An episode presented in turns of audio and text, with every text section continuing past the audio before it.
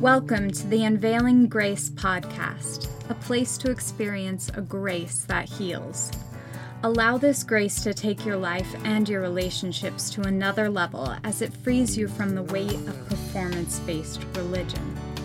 Enjoy another episode as Joel Groat and Lynn Wilder share encouraging stories and candid dialogue that can help you experience a grace that heals.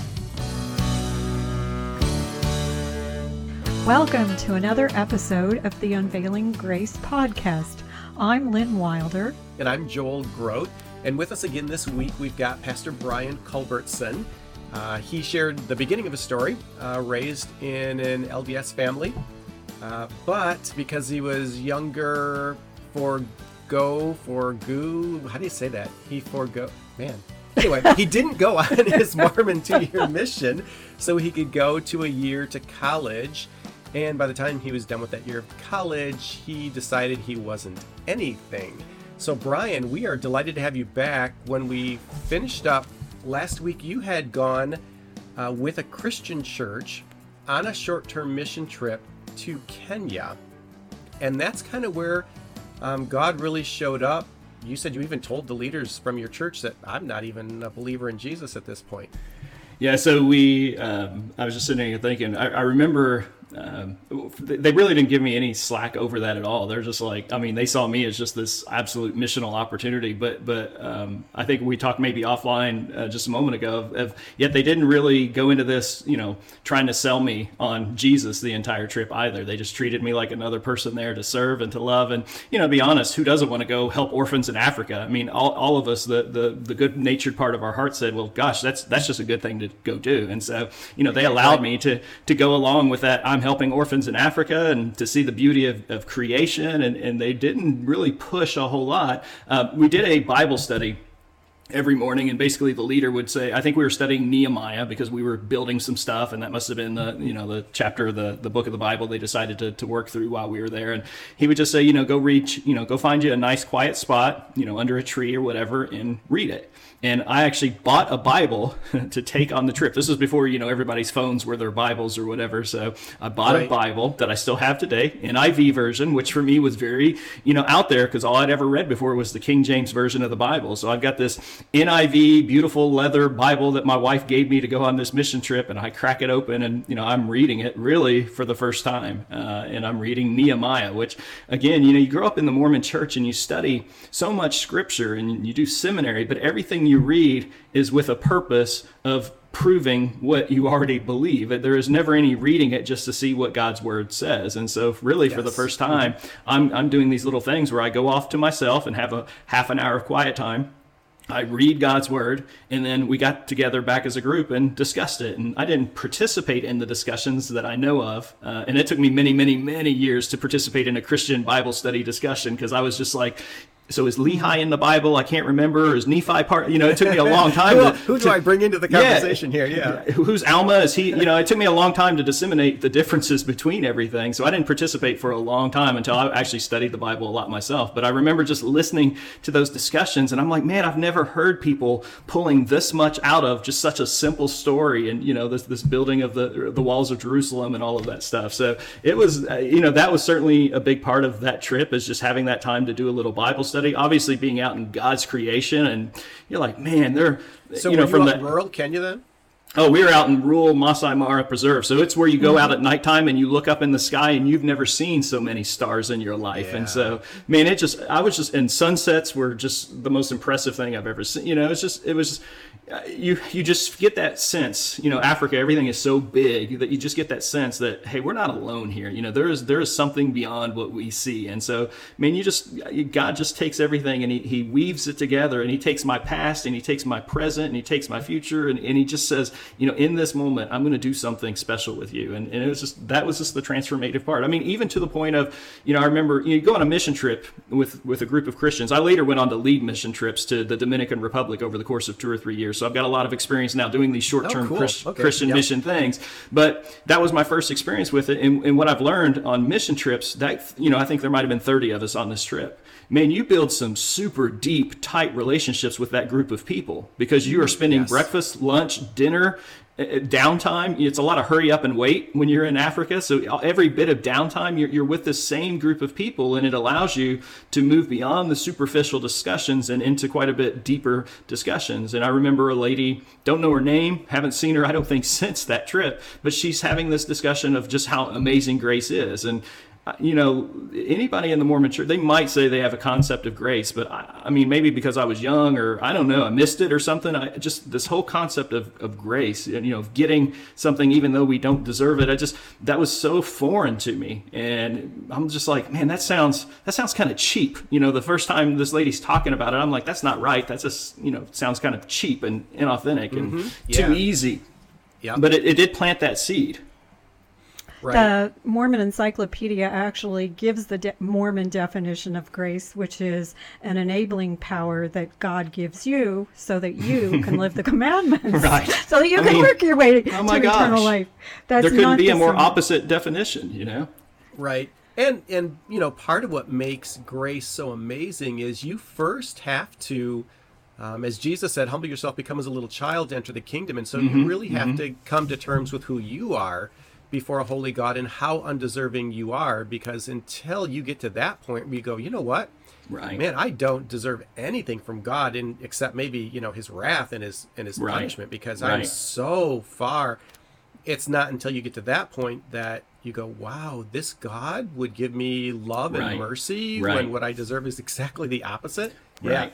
Right. So, um, so tell us, just go back then to that moment where um, God shows up. You're doing this mission trip. You're doing orphans, but then you said you got to spend like what two or three days with the Masai Mara. We did. We did. We were, you know, we did the kind of traditional safari thing where you hop on a, a beat up Land Rover and you drive out across the. the it, it was really neat because you go a lot of times and you're you're kind of a tourist and you're you're locked into the tourist trap type stuff. But because we were there um, doing this mission work, we were also there with missionaries who had been there for 20, 30 years serving, and so these were our hosts, and so they knew the places that the tourists didn't go to, and they knew the best guides in the in the preserve, and so it was it was really neat to have them. Um, and, and through this process, we learn about you know how they've been serving and, and the unique you know, difficulties they have in teaching God to uh, in the Bible to these people who have all these this cultural bias and stuff built into them. So it was just it was just really special. Yeah. So, just briefly, because part of our audience will not be familiar even with what a Christian mission looks like, right? As That's true. opposed to an point, LDS Lynn. mission. Um, what in the world would a Christian do on a short term mission? And then are you talking about long term missionaries that live there? And what do right, they do? Right. Um, essentially, where we were set up in the area we went to, there were long-term missionaries that, that they raised their support and they went there to live essentially indefinitely. And, and there were actually four couples, husband and wives, that were there. And, and one of them was um, African. They were from that area. Uh, and so they were kind of the indigenous people that were there and, and being a part of the mission. And then we had um, three groups of, of Americans that had gone over and, and they were there serving and they were there, um, you know, teaching English and, and building orphanages and uh, medical centers and water treatment facilities and just doing uh, doing good deeds in order that others may maybe see the light of Christ through those good deeds and glorify God. And so they're there serving and, and planted and building re- long-term relationships because I think uh, you want to get in a negative on a short-term mission thing, you know, to go into a community that, that you have no relationship and no contact with and you're just going to go knocking on doors and sharing the gospel. I don't know,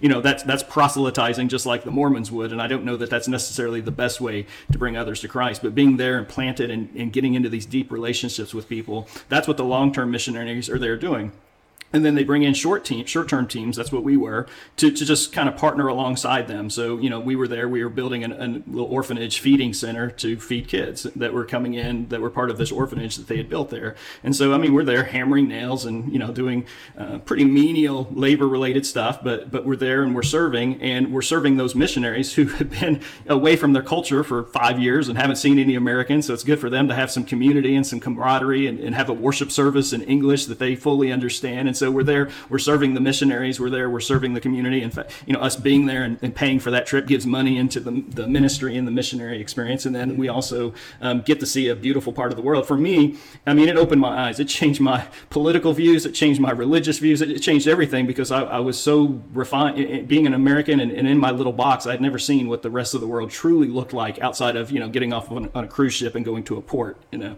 Yeah. And you were like there for how long?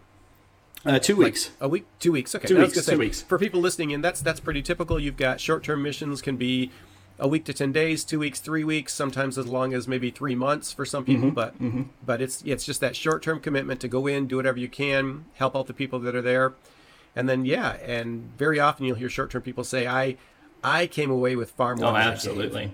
And, and, in fact, that's why um, later on I began, you know, as I you know grew in my faith, I actually our church said, "Hey, we need somebody to be a missions leader to lead all of our short-term trips and and put them together and plan and organize." And I said, "Absolutely, I need to I need to be the person to do that." And I remember the pastor saying, "Don't you want to pray about that?" I'm like, "No, because this is what I need to do." so, uh, There's a passionate conviction. Yeah. yeah so I mean, because because my life was changed forever on a mission trip because my eyes were opened in that moment, and so why would I not want to take other people to have that same experience? So you mentioned worshiping with the Masai Mara. Can you just give us just a couple minutes about what that was like, and then how God used that? Well, I am um, somewhat musical. I'm not a, a I'm a jack of all trades, master of none. But I, I, did study music and play music, and so we get out to this village, and they've got uh, their instruments are all are all um, percussionary stuff. So they've got all these drums and you know washboards and stuff that they're banging on or hitting, and there's a group of you know eight or ten of them standing up front, uh, and then the congregation of you know maybe 30 people or whatever it is, and they're just absolutely whatever they're singing, and I have no idea what they're saying, but whatever it is is with the most passion I've ever seen come out of somebody and that that obviously had a big impact on me is just hearing that music which was beautiful and just just seeing the passion of them the unadulterated just i'm giving it all i have just to sing right now because of this person that i'm i'm glorifying and i'm worshiping. He deserves just everything i can get to come out of my mouth. Honestly you know american christians we we miss that. We we you know sing songs and they have to fit our taste or our style. And if they don't we don't want to worship. We don't want to sing. We never you know most of us and i'm including myself just don't give it that all of like god i don't care. I'm just letting it all go and giving you everything i got. Yeah. So that's what you're Which, in the middle of um and then, I always think of Paul in prison that night oh, yeah. at midnight praising God. Surely that's what he was doing when the earthquake happened and the doors opened. Yeah, huh? for sure. Yeah. So you um, have your personal encounter with God. He shows up in a personal, real way uh, for you there in Kenya. Now you're a pastor. Man, that's a that's quite the progression, especially since I don't think your background was anything theological, right? You, right, think, right. Um, well, I want to ask this at this point, Joel. So, once that light bulb went on for you, Brian, was there a commitment that wasn't there before? There was, but uh, I'm going to just be honest, and it still was a slow progression. I didn't come back. I was changed, and I couldn't wait to tell my wife about it, and, and that excitement and that that you know mountaintop experience but you know, I got back and I still had a job to do, and I still had kids to raise, and you know, things to do. And you get back into the regular routine. Um, I certainly went to church that next Sunday with kind of a different mentality, but um, it was still a very slow, gradual process. I'm thinking that was 2005. It wasn't until I think 2009, 2010 where I really really got plugged in and involved and said, you know what, I'm going to make you know ministry and serving Jesus kind of my my passion of my life, you know. And so it was a slow, gradual progression. I know there are people who are saved and immediately, you know, they're out, you know, changing the world. I, was it was still a slow, gradual progression for me. I still had a lot of questions. I still do. You know, I'm I'm however many years in, 15, 16 years in, I still have so many questions and doubts and things that don't make sense and parts of the Bible I struggle with and how do I line this up with this over here and you know, it's there's still I'm still a mess.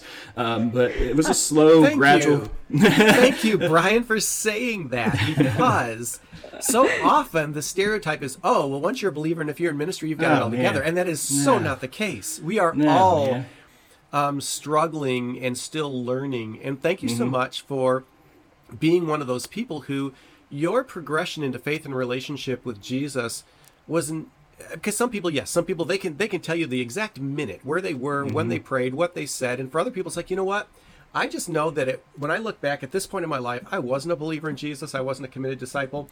And then when I got this many years down the road, I realized, oh, I am now. And where exactly right. it all happened, and it doesn't matter. Right. And that's How a personal thing, right? Mm-hmm. Yes. Mm-hmm. So anyway, so yeah. thank you, thank you for that. Yeah. Um, I don't think we've said that you're listening to the second part maybe of something that you might want to go find the first part to to learn a little more about who Brian is.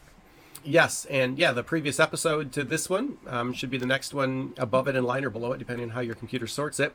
Uh, will be Pastor Brian Culbertson, part one, and yeah, he talks about his background, his life um, as a Mormon, growing up in a very strong, committed Mormon family. So, so about 2008 or 9, this commitment kicks in, and what did that look like? Well, you know, it uh, it was messy because all of a sudden you're like, well, I want to. You think you want to change the world, you know, and you're like, all right, I'm I'm all in, and so you go all in with this, and then you hit those frustration that anybody who's spent any time working in ministry, you're like, oh, you know, God just doesn't make this super easy and you know floodgates open type thing. And so we we had uh, things that were like, all right, we're all in over here, and this is going to be our where we work and serve God. And you know, then you get some doors shut and have some struggles and difficulties. I remember um, one of the the pastors at the church I was going to. He said, you know, we'd like, um, would you be interested in teaching a class? And I'm like, man, I I barely know the Bible, and I'm still struggling with all this stuff and questions and doubt. And he said, well, it's a it's a class on on uh, financial peace or whatever. It, it's not the Dave Ramsey one one, but the Crown Ministries, you know, um, teaching on okay, money. I'm like, well, I'm, I, that's that's my day job. You know, I did mortgages, now I do insurance. I know the financial side of things. I'm all about you know getting people out of debt, and so that was in my wheelhouse. And then I got to you know study and read, and then you know I think that the greatest way to learn something is being forced to have to teach it. So when you have to teach something, all of a sudden you're learning it better, and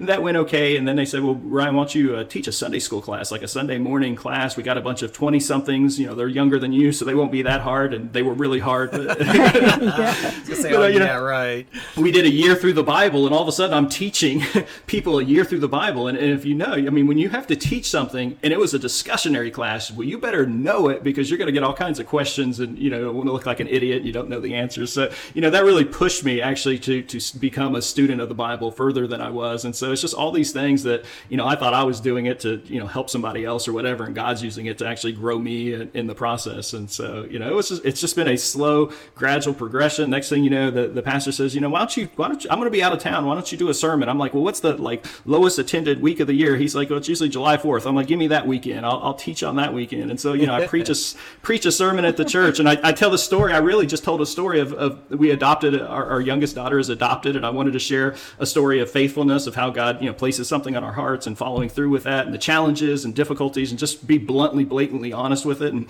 I actually shared about my wife struggling with depression through that process and just the outpouring of people coming up. It, I gave the sermon, but it was all about her. You know, people were like, I struggle with that too. I struggle with that too. And, and just being so honest and transparent, yeah. realizing that when you are, when you're not fake and when you're authentic and honest and transparent, that's when people can be moved. And so many people related to my wife's part of that story that it was amazing. And that, that's really what propelled us into saying we, you know, I think God has given us some gifts. He's, uh, my day job I do fairly well in. And so it's provided for us financially a lot of freedom and so, you know, what uh, this isn't all for me. What, how can I use this? That the, God has certainly blessed our lives. How can I use this for His kingdom? And you know, we just I just taught on the parable of the talents. How can I invest these things that God has bestowed unto me? How can I be a good steward with those for His kingdom? And so, yes. you know, we looked at our gifts. We we took an inventory of our lives. We thought we were going to be full time missionaries actually in the Dominican Republic. Uh, we had been leading those short term mission teams over there, uh, but we took an inventory and said, "Gosh, one of my talents is communication, and I lose that completely when I go to a country I don't speak the language in. And so, not that God can't give you that gift or that ability or whatever,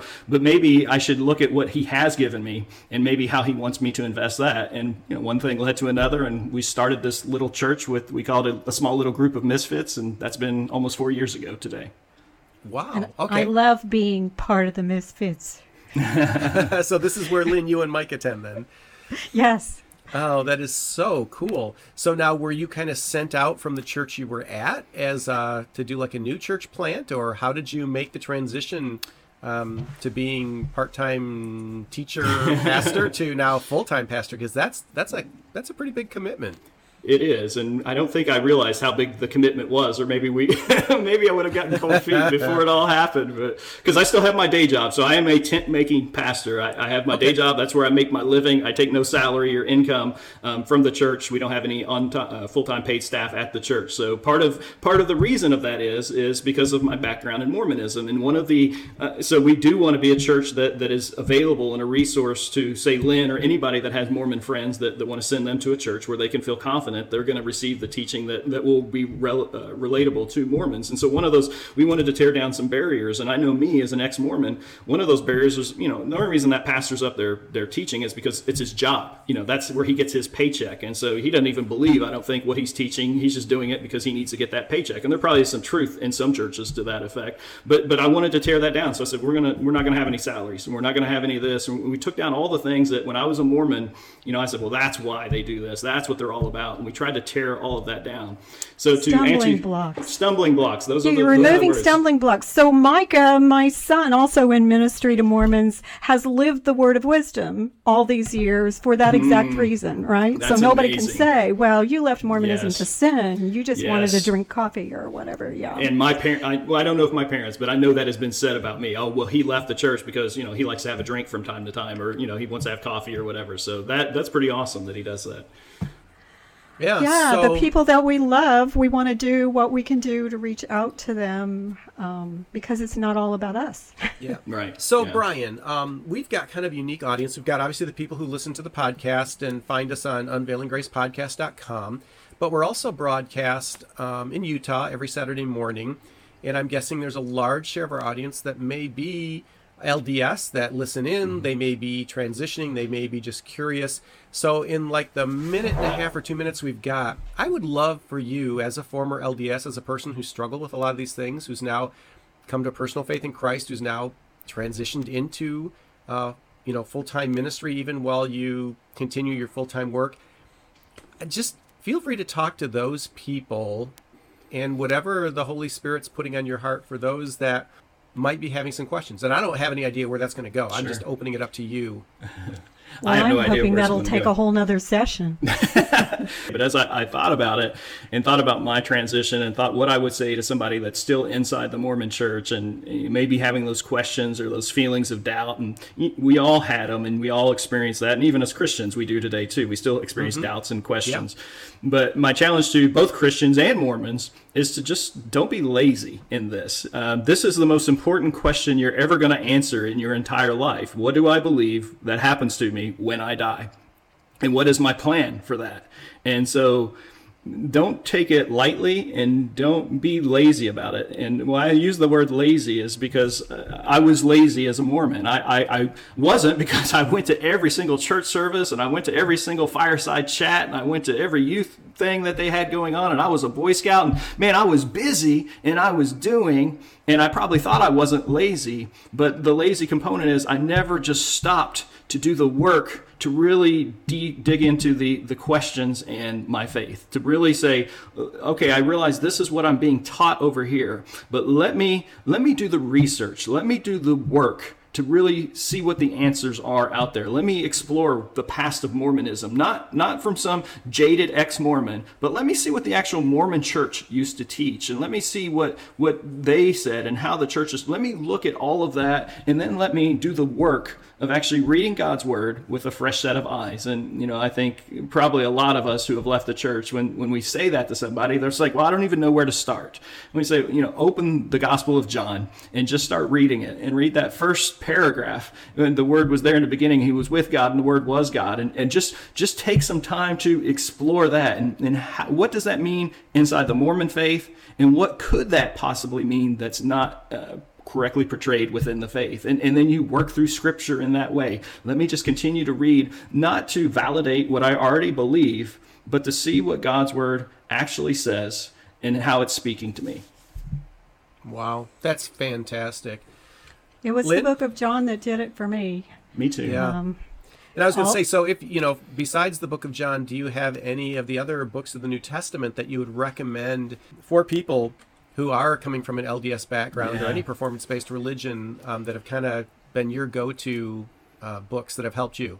Do you have any in particular Yeah. that you would also recommend? Yeah, I mean uh, Galatians, obviously, because Paul is is preaching to essentially a church that has kind of taken the gospel and perverted it, is, is his words. They've twisted the gospel, so certainly Galatians would be a place to look. But I also think it's Yeah. important for anybody in a performance based religion to look at the entire story of the Bible. And, so maybe, you know, it's it's reading Genesis and seeing that, you know, the brokenness and fall of man, that we've been separated from God. And, and then the rest of the Old Testament is that story playing out of what that separation looks like, but the prophets and everything pointing to one to come to to close that chasm, to to to bring that together. And then the gospels that show Jesus coming. And yes, he lives a perfect life and he teaches all these great things and he does all these miracles, but it's all leading us to his death. And what does that death mean? And more so, what does the resurrection mean? And then what happens after that? And then you get through to Revelation. And so seeing the Bible instead of just these these verses that give you instruction, you see it as one big story that shows you from the point of sin till redemption to glory,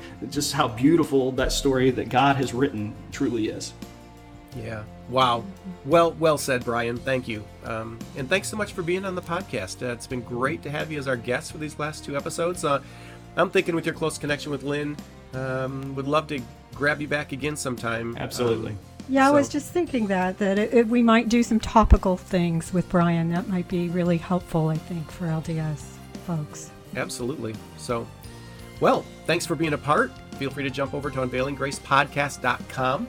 That's where this episode and all the other ones will be. We're also available on iTunes um, and Spotify, Google Play. We love it when people jump in and leave a review, leave a rating for us. Uh, it helps other people find us. So, thanks for being a part. Lynn? Thank you. Grace and peace until next time. Thank you, Brian.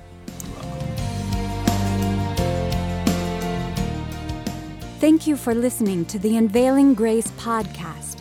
Join us next time for another conversation devoted to helping your life and relationships flourish. As always, you can find show notes, program transcripts, and leave us your comments and questions at unveilinggracepodcast.com. For a limited time, we are offering the Wilders book, Seven Reasons We Left Mormonism, for a donation of any amount. Go to unveilinggracepodcast.com and click on the free book button to request yours. We greatly appreciate your support for the Unveiling Grace podcast, where you can experience a grace that heals.